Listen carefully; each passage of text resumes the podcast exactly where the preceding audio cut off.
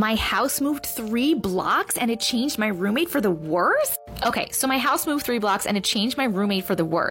What? In spring of 2021, a good friend of me and my partner came to us and asked if we would be interested in moving into the place that she had been living at for the last year because her roommates were moving out last minute.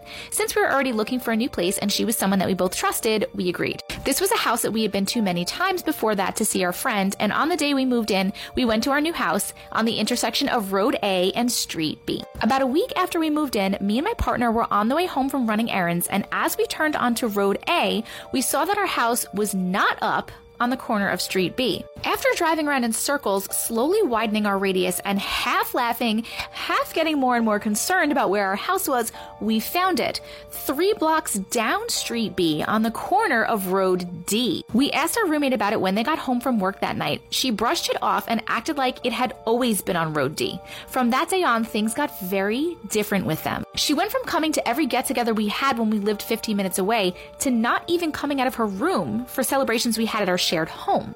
They were selfish. She would do things that would screw us over just to get herself ahead. She was manipulative, and through talking with their partner, we found out we were being lied to a lot as well. She was not the same person that we had been friends with for the last few years. And on top of that, whenever we would mention something like a Mandela effect, she would always say, It's always been like that. I don't remember it like that which wouldn't be a big thing by itself, but combined with what happened, my theory is that we moved timelines in which our house was on a different road and our roommate was from a timeline in which she was not the same. And now that I think of it, since moving there, I have had four back surgeries. I had already had one, but they did not think it was going to be this bad.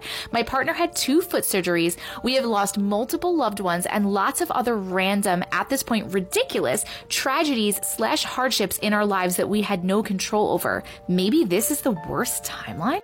That is something that I think about all the time because regardless of what happened, our house moved three blocks. It moved three blocks. And if it was just me experiencing this, I probably would have just brushed it off, but my partner witnessed it all with me and is my grip on sanity. Wow, this is really interesting. It definitely, to me, it definitely sounds like she jumped timelines. I wonder, did anything, like, did, do you remember anything happening? If you're watching this, do you remember anything happening?